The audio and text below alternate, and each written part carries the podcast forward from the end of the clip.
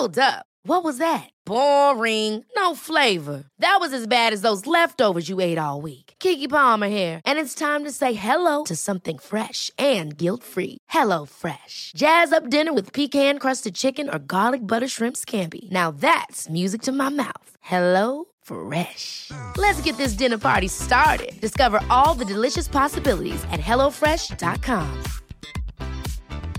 I'm Sandra, and I'm just the professional your small business was looking for. But you didn't hire me because you didn't use LinkedIn jobs. LinkedIn has professionals you can't find anywhere else, including those who aren't actively looking for a new job but might be open to the perfect role, like me. In a given month, over 70% of LinkedIn users don't visit other leading job sites. So if you're not looking on LinkedIn, you'll miss out on great candidates like Sandra. Start hiring professionals like a professional. Post your free job on linkedin.com/achieve slash achieve today.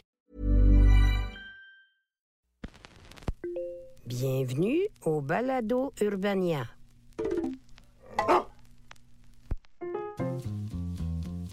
Bonsoir mes petits anges de peinture de la Renaissance. C'est une fois de plus le moment de trouver refuge dans le réconfortant giron des pires moments de l'histoire avec Charles Beauchesne, le podcast historique qui vous rappelle que l'humanité est un perpétuel recommencement avec des téléphones de plus en plus petits avant de redevenir inexplicablement de plus en plus gros.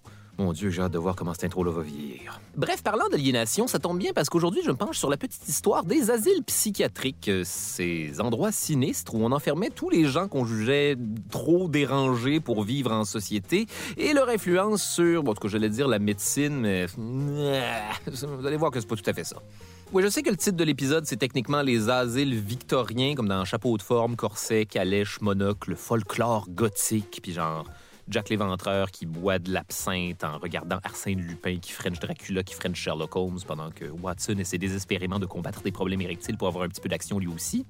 En fait, l'idée qu'on a des asiles victoriens est un autre cliché de cette bonne vieille culture populaire, puis je comptais capitaliser là-dessus pour m'attirer un petit peu de cette fameuse clientèle steampunk, alias ceux qui font vivre à eux seuls le marché de la montre de poche. Vous seriez surpris à quel point il y a beaucoup de monde dans mon fanbase qui aime se déguiser en femme de chambre sexy ou en vieille horloger également sexy pour des raisons qui m'échappent. Je, je vous assure, vous n'êtes pas les plus weirdos à me suivre.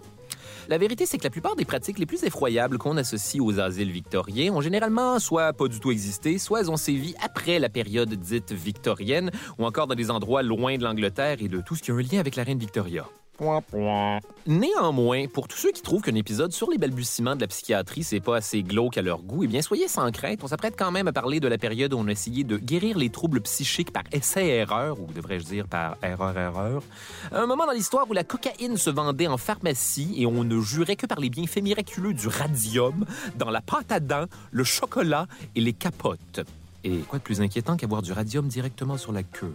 Donc, on parlera peut-être pas de chambres capitonnées ou de geôliers avec des cages autour de la tête pour se protéger de gens eux-mêmes dans des cages, mais si vous êtes fin, je vous parle de lobotomie. Hmm? Avez-vous déjà écouté ça, vous? Des vidéos de lobotomie? Vous seriez surpris de voir à quel point ça en prend pas tant pour que ce soit pas mal le seul programme projeté au cinéma de répertoire de l'intérieur de tes paupières quand tu fermes les yeux. Alors, c'est parti pour un saut directement dans le terrier du lapin et le monde fou fou fou des asiles victoriens. Par le générique! Ah ouais, hein, le monde fou fou fou des asiles. J'ai décidé d'aller pour ce segway-là, moi. Eh bien, qu'est-ce que je suis en train de devenir? Ce qu'on appelait à l'époque les fous, les folles ou encore les malades mentaux regroupaient un paquet de monde. Les gens avec des problèmes de santé mentale, ceux avec des déficiences intellectuelles, des gens en burn-out ou les gens qui tombaient juste un petit peu trop souvent dans la lune. Mettons que ça ratissait large et que c'était aussi un genre de fourre-tout pour les comportements qu'on comprenait pas vraiment. Pour ma part, je vais faire un effort de plus que les psychiatres de l'époque en évitant les expressions comme zinzin, maboule et frappadingue. Ça ne rendra pas le sujet plus léger. Contexte historique. Bon, évidemment, c'est un petit peu difficile de retracer exactement l'arrivée du premier asile à proprement parler, et c'est probablement parce que ça a pris un satané bout de temps avant qu'on comprenne ou même qu'on considère les troubles de santé mentale comme autre chose que des démons qui font une file de limbo dans ta tête.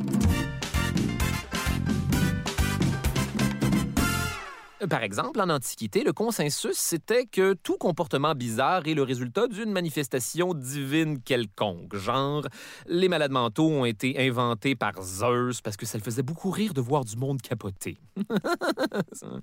Intéressant. Éventuellement, au 4e siècle avant Jésus-Christ, c'est Hippocrate, un médecin grec, qui va nuancer un petit peu tout ça, mais pas trop quand même. Il va juste identifier certains troubles de santé mentale tels que la mélancolie, la manie et surtout l'hystérie, un soi-disant trouble typiquement féminin, provoqué selon lui par le déplacement de l'utérus dans le corps de la femme. Mais bien sûr, la réponse était devant nous les éclairs dans le ciel sont en fait fabriqués par ces cyclopes.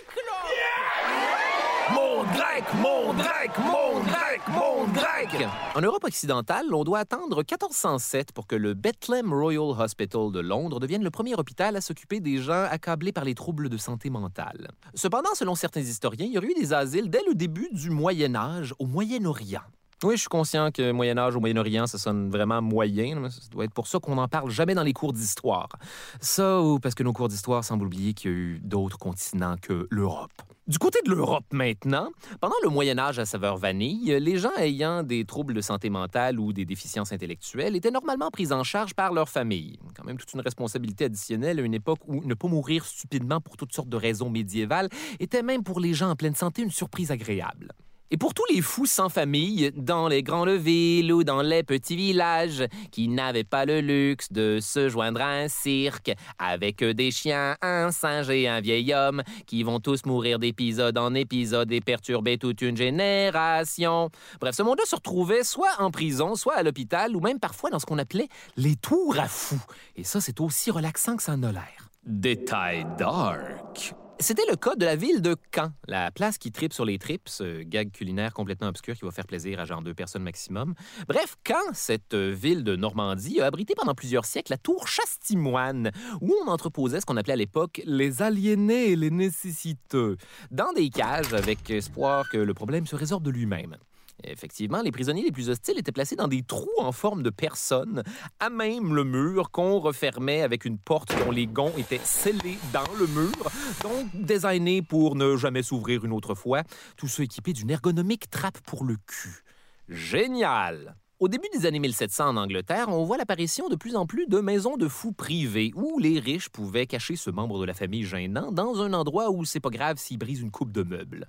C'est aussi une façon pour la noblesse, qui se targuait d'avoir du sang pur, de cacher les membres de la famille avec des maladies super congénitales. Bref, ça donnait lieu à ce que certains appellent le commerce de la folie, ce qui est une twist très marketing pour décrire un service où tu fais juste payer un doute qui te débarrasse de quiconque pourrait soulever beaucoup de questions quand tu as de la visite. Alors, mon cousin Victor persiste à se promener nu-couille devant mon magasin de sous-vêtements en criant Enfin libéré de cette prison de coton. C'est très mauvais pour les affaires, ça. Si seulement je pouvais faire comme d'habitude et garocher de l'argent sur le problème jusqu'à ce qu'il disparaisse. Parfait. Dans ce cas, laissez-le-moi. Pour le bon prix, je saurais bien m'en occuper si vous voyez ce que je veux dire. Ok, mais ça reste mon cousin quand même. Sera-t-il logé et soigné adéquatement? Allez-vous venir le visiter? Probablement pas, non. Alors je vous jure que nous en prendrons bien soin. Vous êtes quoi au juste Un genre de reptile? Ces maisons-là étaient aussi une excellente façon de se débarrasser de son épouse quand elle ne faisait plus l'affaire. Allez, suivez-moi, Victor. Je vais vous conduire jusqu'à votre chambre. Monsieur, vous n'auriez pas par hasard un prix au volume? Vous pourriez emmener mon cousin et ma femme. Elle ne semble jamais heureuse en ma présence et je suis persuadé qu'elle est folle. Comme toutes mes ex d'ailleurs. right, right, right. En Occident, c'est pas avant le 18e et le 19e siècle qu'on va voir l'arrivée des asiles pour les masses et ça coïncide étrangement avec l'essor de la révolution industrielle.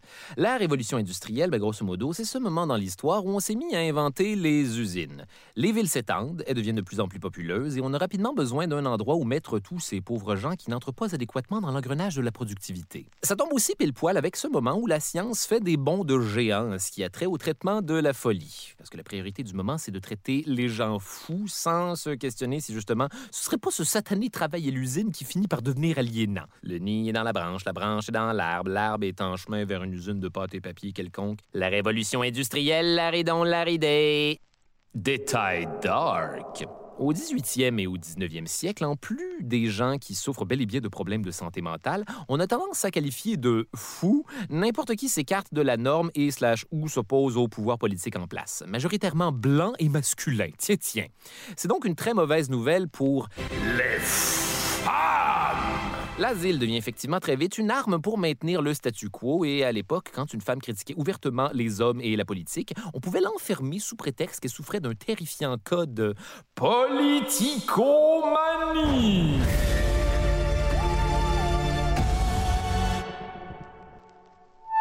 Et je vous rappelle qu'avec nous, vous aurez un gouvernement à l'image de vos sièges de toilette. Toujours debout. Je ne suis pas d'accord.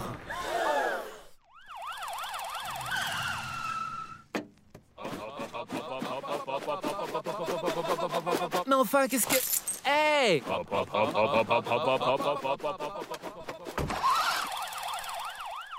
On croyait entre autres qu'une femme qui savait se taire était en harmonie avec sa nature et s'évitait la souffrance. Alors on diagnostiquait plutôt rapidement la maladie mentale chez une femme avec des comportements qui n'étaient pas ceux attendus d'une bonne participante à la vie domestique, incluant tout et n'importe quoi, un oui, un non, un regard coquin pour la voisine, saute d'humeur, SPM, postpartum. Ah, chérie, j'ai une faim de loup. Content de voir que tu nous prépares un délicieux poulet. Non, c'est du poisson.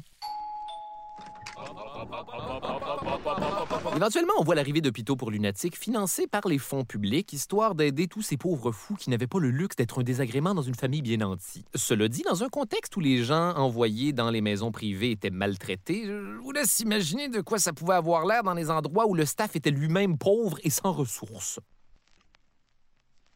Ouais, finalement, j'ai décidé de pas vous laisser l'imaginer puis de vous prendre par la main. Détail dark.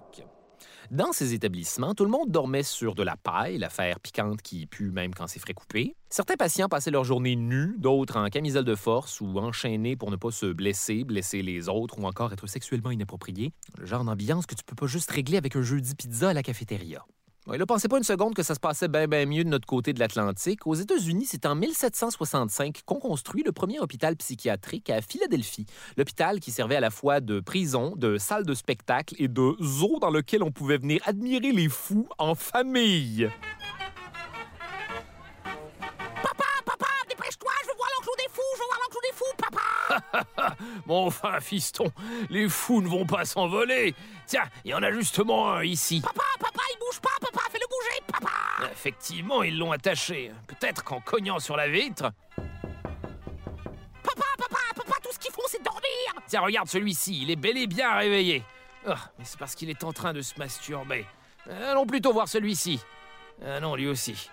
Euh, Peut-être que celui-là, non, non, il se masturbe encore plus furieusement que tous les autres. Je savais bien qu'on aurait dû aller à l'asile des femmes. Qui aurait cru qu'aller voir un zoo de fous aurait été aussi peu family friendly? C'est scandaleux. Tant qu'à faire un petit pit stop au 18e siècle, profitons-en pour aborder ce qu'on appelle le siècle des Lumières, c'est-à-dire une période d'effervescence philosophique, scientifique, culturelle et sociale, en plus de sonner comme le titre du prochain show de Robert Lepage maintenant qu'on lui a suggéré d'y aller mollo sur l'appropriation culturelle.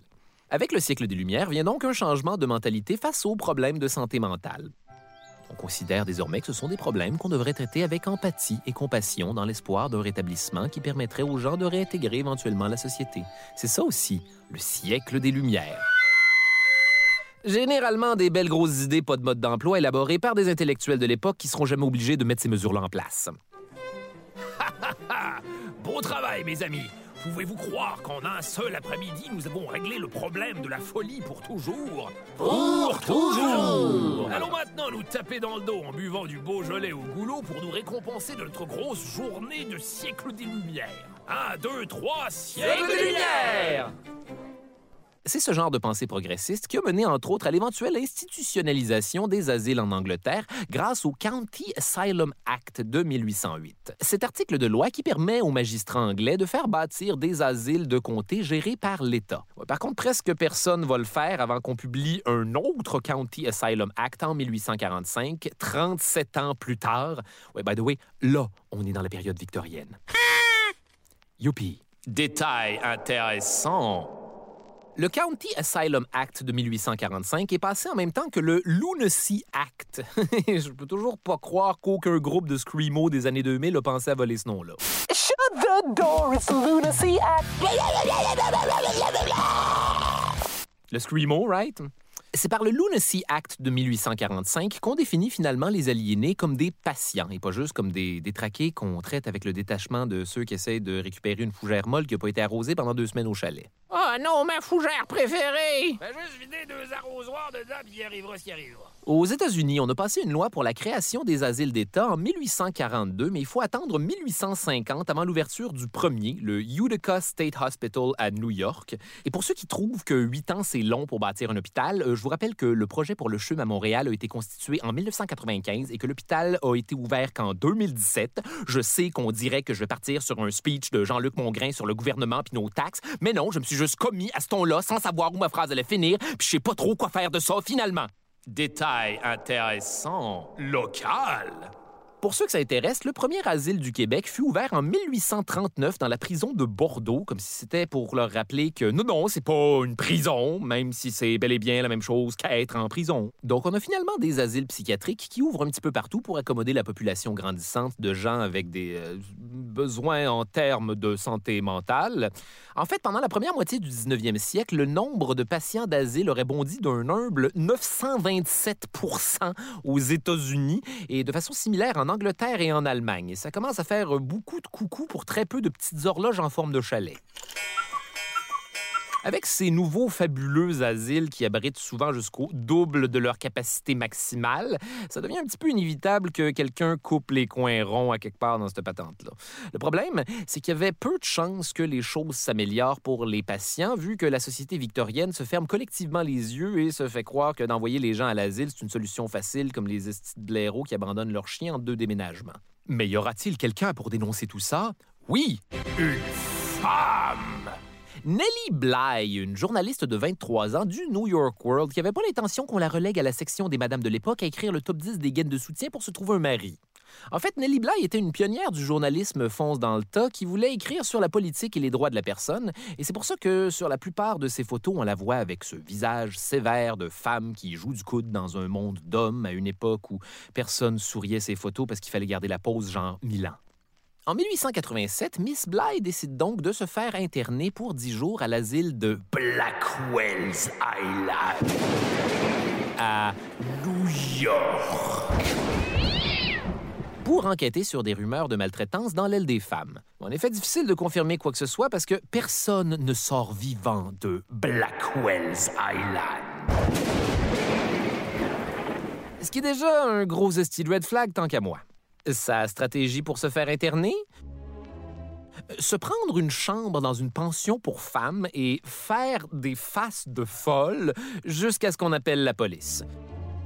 Oui, oui, en faisant des grimaces. C'était aussi simple que ça, se faire interner au 19e siècle. Bref, dès sa première nuit, elle réussit à convaincre tout le monde de son dangereux déséquilibre mental en refusant de se coucher à la même heure que les autres. Un acte d'une telle rébellion que sa voisine de chambre en aurait fait un cauchemar. Elle me fixait avec, avec ses yeux déments de personne qui n'est pas vraiment assez fatiguée pour aller se coucher tout de suite. Il était pourtant 20h30, c'était affreux.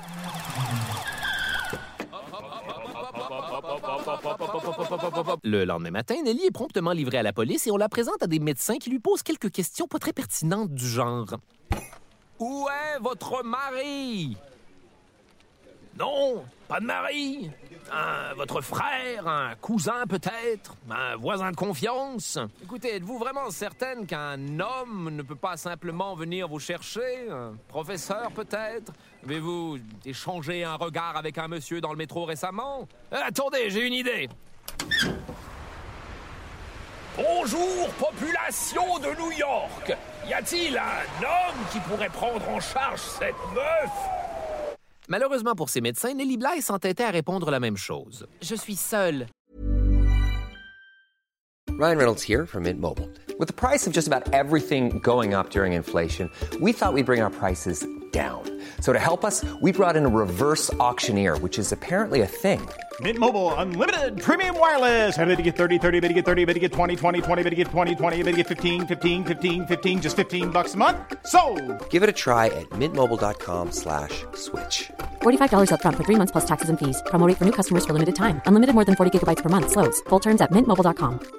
Hey, it's Paige DeSorbo from Giggly Squad. High quality fashion without the price tag. Say hello to Quince. I'm snagging high-end essentials like cozy cashmere sweaters, sleek leather jackets, fine jewelry, and so much more. With Quince being 50 to 80% less than similar brands.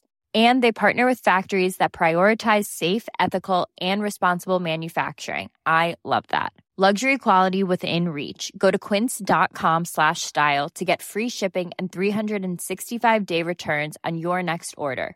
Quince.com slash style.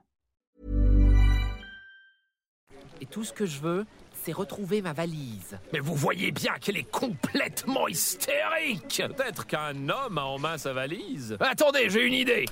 Population de New York, nous sommes maintenant à la recherche d'une valise. Après cet interrogatoire, les médecins déclarent qu'elle est atteinte d'une folie tout simplement intraitable et l'envoient à l'asile en moins de temps que ça en prend pour dire Je suis seul et tout ce que je veux, c'est retrouver ma valise. Euh, Sérieusement, il faut faire des t-shirts avec ça. Une fois à l'asile, Nelly constate que les conditions sont bel et bien terrifiantes. La nourriture est à peine mangeable, la viande est avariée, le pain est noir et le beurre redéfinit la notion même de date de péremption. Il y a un bain, seulement deux serviettes pour 45 patientes et même pas de mousse. Les employés refusent de chauffer la bâtisse tant qu'on n'est pas rendu dans le cul de l'hiver et les couvertures fournies pour dormir sont trop courtes. Impossible de ne pas geler soit des pieds ou des boobs. Et quand Nelly plaide pour qu'on lui donne de la literie convenable, elle se fait répondre qu'elle ne devrait pas s'attendre à avoir du bon service dans une institution publique, ce qui est, quand on y pense, un argument très rationnel adressé à des gens qui ont supposément plus toute leur tête. Détail dark. Chacune des chambres réservées aux patientes était verrouillée à clé, ce qui signifie qu'en cas d'incendie, il fallait ouvrir chacune des portes à mitaine. Mais bon sang, que faites-vous? L'édifice brûle Justement, nous devons libérer les patientes. Bon, pas cette clé-là. Ça, c'est la clé de mon casier. Cadenas de vélo. Attendez, ne paniquez pas, mesdames. Nous sommes dans une institution publique. Celle-là, c'est pour ouvrir mon journal intime. Autant dire que les chances qu'une patiente s'en sorte étaient euh, peu élevées. En plus, les employés et les infirmières étaient excessivement cruels avec les femmes internées. On n'hésitait pas à les battre ou à les étrangler à la moindre incartade pour leur faire perdre connaissance. On pouvait aussi les attacher, leur cracher dans les oreilles, leur arracher les cheveux, fait avoir une grande sœur finalement. Pas vrai, les filles! Quand une femme avait un malaise, on la ramenait à l'ordre en lui pinçant le sourcil. Vous savez, ce petit remontant bien connu. Aucune activité thérapeutique était vraiment proposée, à part que tous les jours, les patientes étaient forcées de s'asseoir le dos droit sur des chaises dures pendant des heures sans rien dire, puis on les réprimandait s'ils essayaient de changer de position pour être plus confortables. Nelly dira d'ailleurs plus tard Quoi d'autre à part la torture produirait la folie plus rapidement que ces traitements? Chut! Vous Restez droite, il reste encore une heure à la période de chaise. Les femmes considérées comme dangereuses ou suicidaires étaient attachées ensemble par la taille et devaient se promener comme une espèce de longue chenille aux personnalités multiples, certaines ayant d'ailleurs même leur propre personnalité multiple. Si on avait besoin de calmer les patientes, on leur injectait des quantités super approximatives de morphine ou on leur faisait boire du laudanum, cette espèce de vin d'opium victorien qu'on utilisait pour les faire partir sur un trip d'opium. Question d'avoir la paix deux minutes. Un trip d'opium, c'est quand même un gros après-midi. À certaines occasions, les récalcitrantes étaient envoyées dans ce qu'on appelle une retraite fermée. Allons, allons, je crois que le moment est venu pour faire un petit séjour en retraite fermée. Ah, ça alors, ça sonne vraiment apaisant pour mon esprit troublé. C'est-à-dire se faire ramener dans un segment isolé de l'asile pour se faire mettre un drap à la tête, pitcher dans un bain puis battre à coups de balai. Détail intéressant. Selon ce qu'on raconte, les asiles anglais étaient, dans certains cas du moins, un petit peu moins terrifiants que représentés dans le folklore gothique. Dans plusieurs institutions anglaises, les patients étaient encouragés à cultiver leurs propres légumes, leur donnant accès à une bien meilleure diète que l'alimentation de style déjeuner continental décevant de la plupart des travailleurs de l'époque industrielle qui devaient se contenter de galettes d'avoine et de bacon bouilli. C'était pas rare non plus de voir les asiles brasser leur propre bière. Certain que ce qui manquait dans cette équation-là, c'est de la bière? Effectivement, la bière était parfois un pivot incontournable de la vie d'asile. On donnait des rations quotidiennes de bière aux patients en les menaçant de leur enlever leur privilège de bière s'ils refusaient d'aider aux tâches quotidiennes à l'asile. On allait même jusqu'à payer le staff en bière, exactement comme dans un bar où on organise des soirées de stand-up, et ça commence à faire beaucoup de bière pour un endroit où on veut éviter que le monde se batte. En fait, à cette époque-là, on considérait que l'alcool avait des propriétés médicinales et on le prescrivait pour plein d'affaires, comme par exemple aux gens souffrant de mélancolie, une de ces fameuses situations où on a de la misère à voir où le problème commence et où la solution finit. Un des trucs qui a marqué Nelly Bly lors de son séjour, c'est que plusieurs des patientes de l'asile semblaient même pas spécialement affligées par la maladie mentale. C'était principalement des femmes pauvres, abandonnées par leur famille, ou simplement des femmes qui ne parlaient pas assez bien anglais pour convaincre le staff qu'elles étaient pas folles. Just tell us if you're crazy, yes or no. Je ne suis pas folle. Pure gibberish. She's crazy, I tell you. Crazy! D'ailleurs, à partir du moment où elle a été institutionnalisée, Nellie Bly ne jouait plus du tout la folie, puis est arrivé ce fameux truc où plus elle avait l'air d'être saine d'esprit, plus on s'imaginait que c'était parce qu'elle était folle. On appelle ça le biais de la folie, c'est-à-dire que les gens de l'asile présumaient que si t'es là, c'est parce que t'es folle, donc tout ce que tu dis passe forcément par le filtre de ta démence, peu importe à quel point ce que tu dis a l'air posé et logique. Et c'est plutôt frustrant. Finalement, après dix jours, Nelly est libérée comme prévu par son éditeur, nul autre que Joseph Pulitzer avant qu'il devienne un prix. Détail intéressant. Tout ce que Pulitzer a eu à faire pour libérer Nelly, c'est de se présenter à l'accueil et dire Bonjour, je suis un homme et je viens chercher cette femme. Parfait. Euh, vous ne voulez pas savoir qui je suis Bof. Joseph Pulitzer. Oui, oui, peu importe. Qu'est-ce que vous voulez? Un prix? Un moment de soulagement pour Nelly, parce que quand on y pense, les choses auraient pu être très différentes, advenant une crise cardiaque mal timée pour son boss cette fin de semaine-là. Le dossier qu'elle écrit pour le New York World en sortant a effectivement l'effet d'une bombe et fait boule de neige qui n'amasse pas mousse, au point où la ville de New York décidera d'augmenter son budget pour les asiles publics de 1 million de dollars en argent de 1887, l'année où ça coûtait 72 et 15 pour s'acheter un cheval. C'est pas une joke, j'ai vérifié. Bref, tout est bien qui finit bien si on fait abstraction du fait que Nelly est sortie de là avec une sévère dépression, puis que pendant l'enquête suivant son séjour à Blackwells, on a tenté de la faire passer pour une satanée menteuse en servant du pain frais aux patients, tout en s'étant préalablement débarrassée de toutes les femmes avec qui elle s'était liée d'amitié, comme si elles avaient tout simplement jamais existé. Nous avons même retrouvé votre valise. Regardez. En fait, il n'y a jamais eu de valise. Et ce qui est de plus inquiétant dans tout ça, c'est que notre cher journaliste a essentiellement vécu une expérience d'asile psychiatrique somme toute assez soft. Il y avait tellement pire. Faut se rappeler que dans ces asiles travaillaient des médecins psychiatres qui ont comme objectif de comprendre et traiter les maladies mentales, et ce, avec un stock inépuisable de cobayes sans aucune surveillance gouvernementale. Bref, mesdames et messieurs, le moment que vous attendiez tous... La liste malbosante des traitements expérimentaux de la maladie mentale qui nous rappelle que même quand on essaie d'aider, on est les pires. Tout d'abord, il y avait le bain surprise, euh, qui, comme son nom l'indique si bien, consistait à pousser un patient dans un bain d'eau glacée à son insu et à répétition. La logique derrière ça, outre de pouvoir dire Pas surprise! Ha ha! Et que le choc thermique était tellement violent que c'était censé rebooter le cerveau des malades. Bon, quand on plan de traitement, c'est le même que le doute blasé du service chez Apple qui te demande Avez-vous essayé de redémarrer votre ordinateur? Ça pouvait dans les deux cas être très très long. Une autre invention qui semble beaucoup plus proche de la torture que de la thérapie, le girator. Le nom sonne comme un des manèges dangereux dans un carnaval où tu tournes dans le vide pas attaché en équilibre entre la mort et un voisin qui vomit. Mais en fait, c'était euh, pas mal ça. C'est-à-dire une planche horizontale où on installait les patients avant de leur donner une coupe de petits spins thérapeutiques. Mais qu'est-ce que vous faites? Vous allez voir, mon ami, un petit 54 tours et vous allez vous sentir comme un homme nouveau. Et hop Euh, Vous m'avez pas, je suis pas un patient, l'ingénieur, réparé, la sangle. Oh, oh, oh. L'idée derrière ça, c'est qu'on était convaincu que la folie était due à un manque de sang dans le cerveau, fait que quoi de mieux que la force centrifuge elle-même pour redistribuer tout ça de façon adéquate, et par le fait même prouver que ça marche pas. Un des gros enjeux des psychiatres à l'époque, c'était d'identifier la source de la folie, mais avec une technique que je qualifierais de plutôt euh, défaire une brassière à une main pour la première fois. Cauchemardesque, c'est ça le mot que je cherchais. Dans les années 1920, le psychiatre Henry Cotton du New Jersey remarque que ses patients ont souvent des caries, et n'étant pas du genre à vouloir aller plus loin que 1 plus 1 égale 2, se convainc que les dents infectées étaient à la source des désordres mentaux et se met, attachez bien vos ceintures, à arracher systématiquement toutes les dents de ses patients ce qui a dû prendre beaucoup de petites ficelles attachées à beaucoup de poignées de porte. Je sais même plus si les jeunes ont encore le référent de cette affaire-là, mais anyways, ils utilisaient des pinces. Déçu de n'avoir un taux de succès que de 25% ce qui me semble déjà suspectement énorme, le docteur Cotton conclut qu'il tient quelque chose, mais qu'il s'est simplement trompé d'organe. Il s'est donc mis à chopper des colons, des utérus, des prostates, des appendices, des vésicules biliaires, tous ces organes qu'on associe normalement aux dents.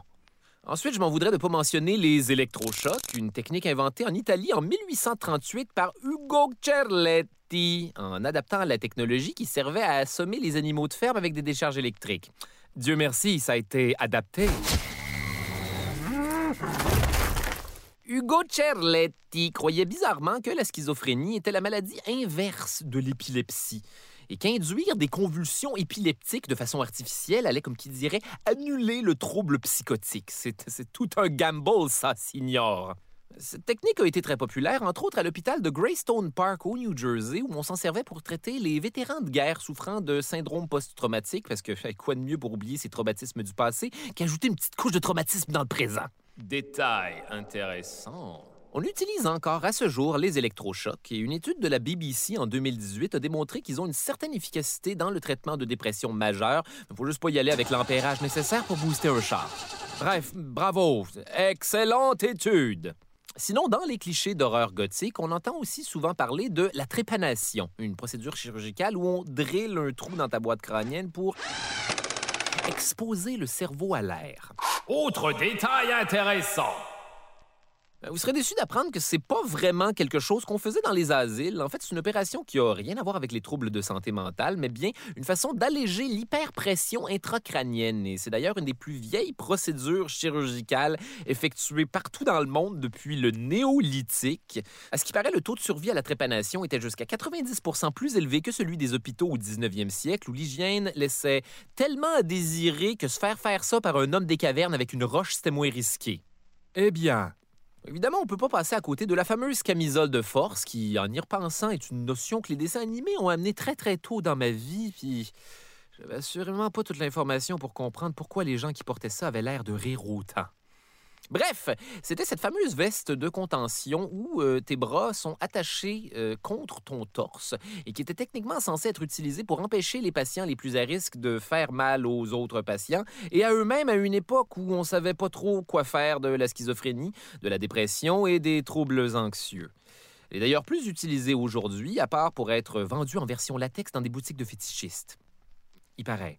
Mais c'est pas moi qui vois là. C'est un ami.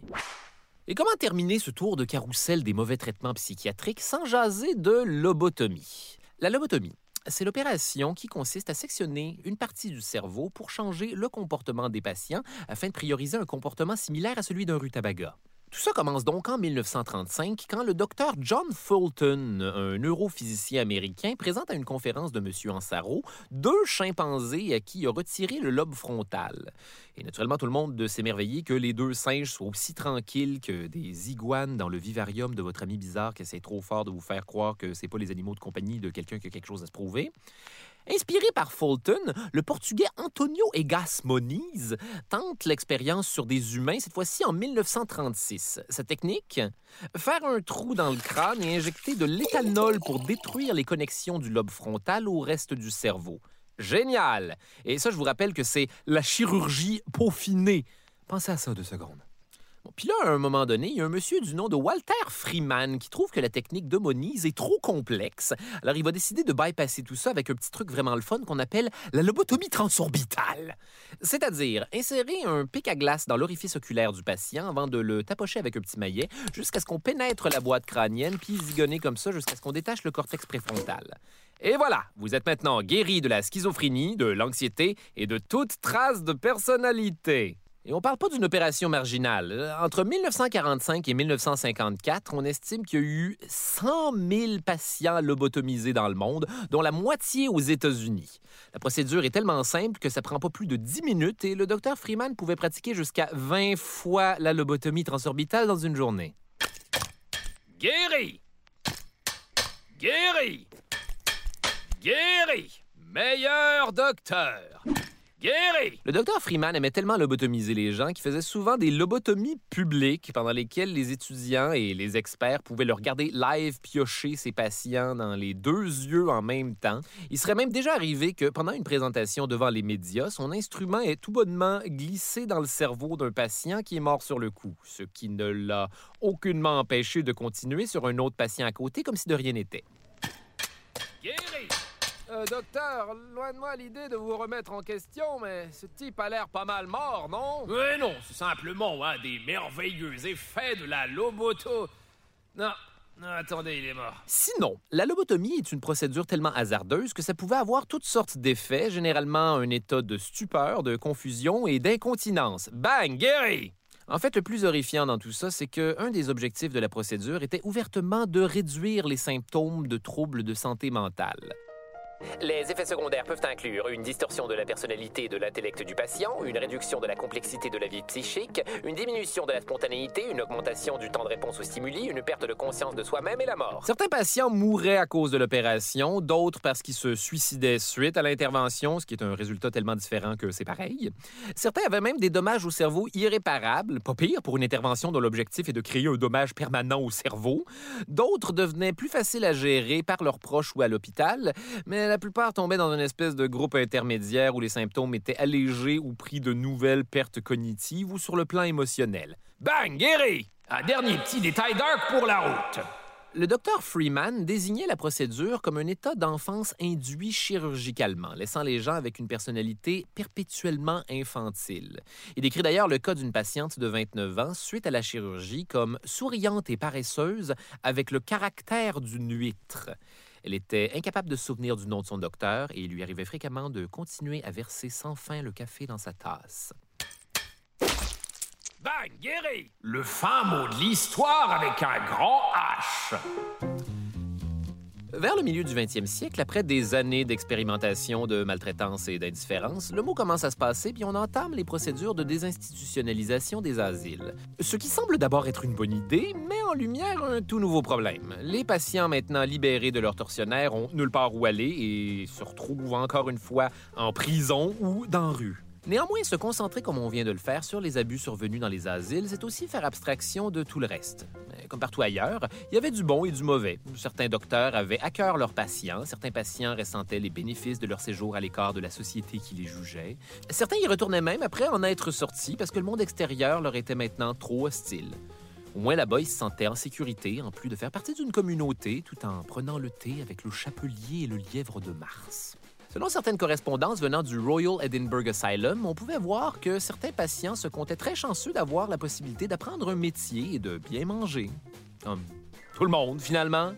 Beaucoup des souffrances infligées à l'époque étaient évidemment dues au fait qu'on comprenait mal ce qu'étaient vraiment les problèmes de santé mentale et évidemment les traitements nécessaires pour aider au rétablissement des patients. On pourrait d'ailleurs argumenter qu'on est au gros minimum à peine plus avancé sur le sujet aujourd'hui. Super! Maintenant, croire à ma propre conclusion en essayant d'arrêter de penser à la fille qui arrête pas de verser du café dans sa tasse. Je m'appelle Charles Beauchesne et le cauchemar se poursuit dans un prochain épisode. Les pires moments de l'histoire avec Charles Beauchesne est une idée originale de Charles Beauchesne.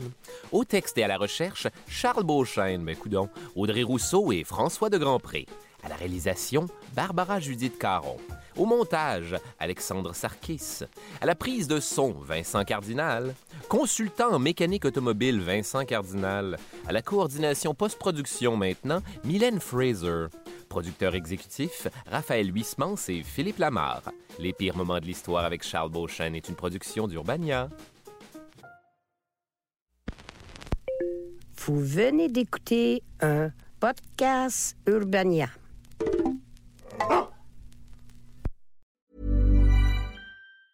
Hey, it's Danny Pellegrino from Everything Iconic. Ready to upgrade your style game without blowing your budget? Check out Quince. They've got all the good stuff shirts and polos, activewear, and fine leather goods, all at 50 to 80% less than other high end brands. And the best part? They're all about safe, ethical, and responsible manufacturing. Get that luxury vibe without the luxury price tag. Hit up quince.com slash upgrade for free shipping and 365 day returns on your next order. That's quince.com slash upgrade. Ever catch yourself eating the same flavorless dinner three days in a row?